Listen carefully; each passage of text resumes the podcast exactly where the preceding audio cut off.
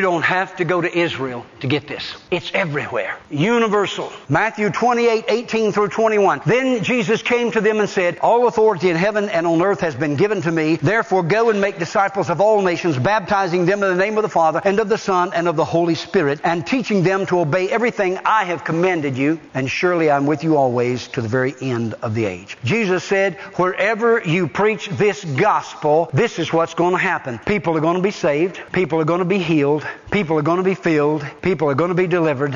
And you are going to make disciples out of them. That's what's going to happen. Acts 2, 21. Again, the day of Pentecost. Jesus, uh, Peter preaching. And it shall come to pass that whosoever shall call on the name of the Lord shall be saved. Mark 8:35. For whosoever will save his life shall lose it. But whosoever shall lose his life for my sake and the gospel's, the same shall save it.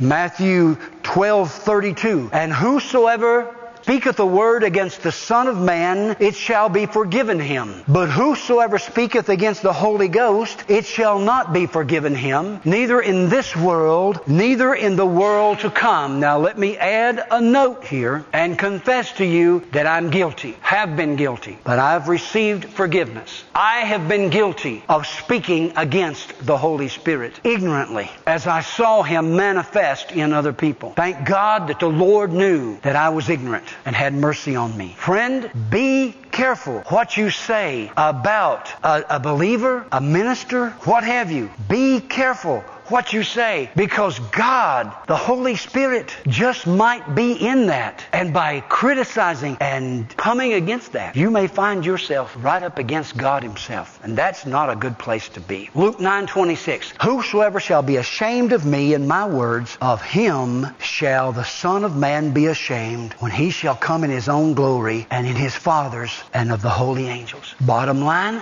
if you call yourself by his name and yet you are ashamed of him, him. He will not confess you before the Father. He said so. So in other words, all you got is religion. I'm going to close with this. Anyone here ever hear of a man by the name of Dietrich Bonhoeffer? Let me see your hands. Two, three. Dietrich Bonhoeffer grew up and began his ministry during the era of Nazi Germany. He really didn't come from a really super spiritual family, but Dietrich came to America to study some theology in New York and he said he didn't think very much of their theology. But he did get something else that really guided his life. And it was a determination to never deny and never be untruthful, never be dishonest in his relationship with God. And it was that that led Dietrich to oppose the Nazi regime of Hitler. And in his church, speak against it while the rest, the majority of the church fell silent. Men like Dietrich Bonhoeffer spoke against Nazism. As a result, he was arrested and thrown in prison. And he preached from prison.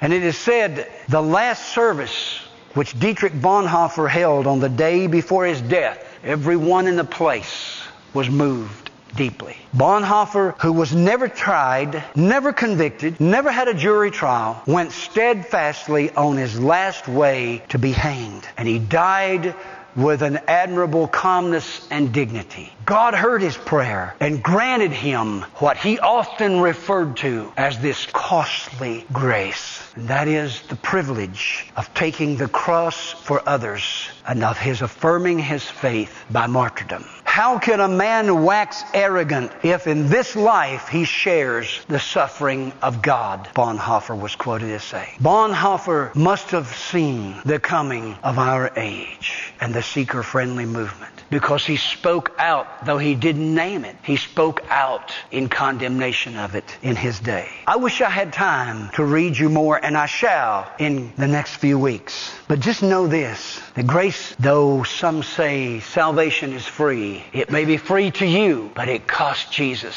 everything. What does he require of you? When he says, follow me, he means nothing less than you be willing to suffer in this life for his name's sake. If you be offended, if you be criticized, if you be hurt for the glory of God, then you should rejoice, for the Spirit of glory rests upon you. It is costly to be a disciple of Jesus Christ. Nominal Christianity could not stand against the terror of the Third Reich. It folded, caved, succumbed, and allowed millions to be put to death in earshot of the church. Where are we today? Is it about comfort? Is that what church is about? Is that what you're about? The church went, the church service went more than one hour. Oh God, help us! Now, if it was boring, it shouldn't go more than 10 minutes. But if there's the presence of God there, you stay there until the cows come home. I fear for America. I fear that we are raising up Christians that when the real rubber hits the road and the persecution comes down, they will cave and go along with the establishment. 52% of Catholics voted for a man who openly confessed that he was pro-abortion. Catholics are staunch pro-life. Where'd that come from? Wake up, America. Wake up, Christians. You won't change this nation by changing who's in the office in Washington. You will change this nation when the people of the rank and file citizens get saved, filled with the Holy Ghost and on fire for God and begin to bear witness and will live it every day.